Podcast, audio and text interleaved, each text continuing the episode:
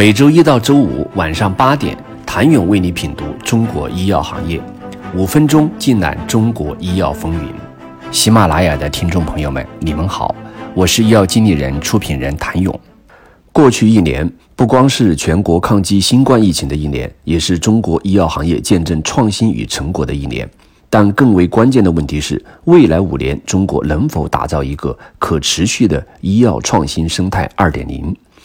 能够让迄今为止的成绩得到升级和可持续的发展？中国新药研发正在以零时间差的速度跟进国际步伐，但我国医药创新无论是从数量还是从多样性和质量来说，都还有待提高。其中一个明显短板便是扎堆研发。无论是已经取得商业成功的 PD-1、PDL-1，还是 ADC 等这样相对较新的靶点，都有相当数量的国内企业开展 Me Too、Me Better 的追逐，这也是对资源和效率的很大浪费。因此，从现有的政策和审批的规则上来看，在鼓励多样性和更多更好创新方面还有待提高。如何让企业从扎堆竞争过渡到战略竞合，从 Fast Follow、Me Too？过渡到 First in Class、me Best，更好地实现对市场资源有效运用，规避同类竞争和不必要的资源浪费，是政策制定方面下一步的发展方向。第二是人才，过去一段时间，尖端人才的加入带动了医药产业创新的发展，无论是恒瑞的张连山、百济的王晓东，还是创立荣昌生物的房建明、在鼎的杜莹等。大量高端人才把他们在科研 BD 以及对项目的识别方面的经验、能力和资源网络带到产业中，形成了一股推动力量。这些人才实现了我国医药创新零到一的突破，但未来医药产业所需要的是一到十的飞跃，而这更将依靠创新组织的驱动。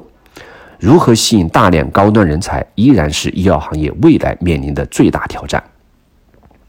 第三是资金。如果说目前医药行业创新是由政策启动、人才回流引起的话，那么资金则起到了推波助澜的促进作用。但如果将我国医药创新研发资金的来源和数量与美国对比，就不难发现，不论是绝对数量还是多样性方面，中美之间差距依旧明显。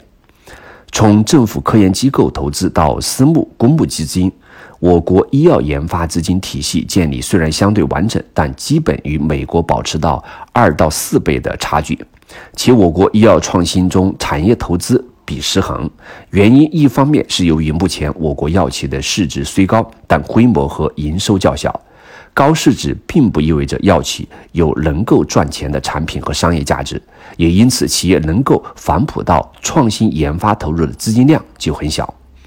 另一方面，虽然过去有很多资金涌入中国医药市场和板块中去，但其中对创新的关注度仍然不够。对比科创板和纳斯达克，会发现，相较纳斯达克拥有百分之八十三未盈利的创新药企业，科创板这一比例仅有百分之三十。无论科创板还是港交所，对于创新的支持力度还有待提高，特别是对早期创新，可以将眼光放得更远。对容错率放得更宽，否则结果就会出现在资本快速发展下产业同质化扎堆的现象。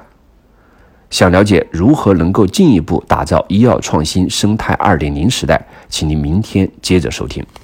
谢谢您的收听。想了解更多最新鲜的行业资讯、市场动态、政策分析，请扫描二维码或添加医药经理人微信公众号“医药经理人”，医药行业的新闻与资源中心。我是谭勇，明天见。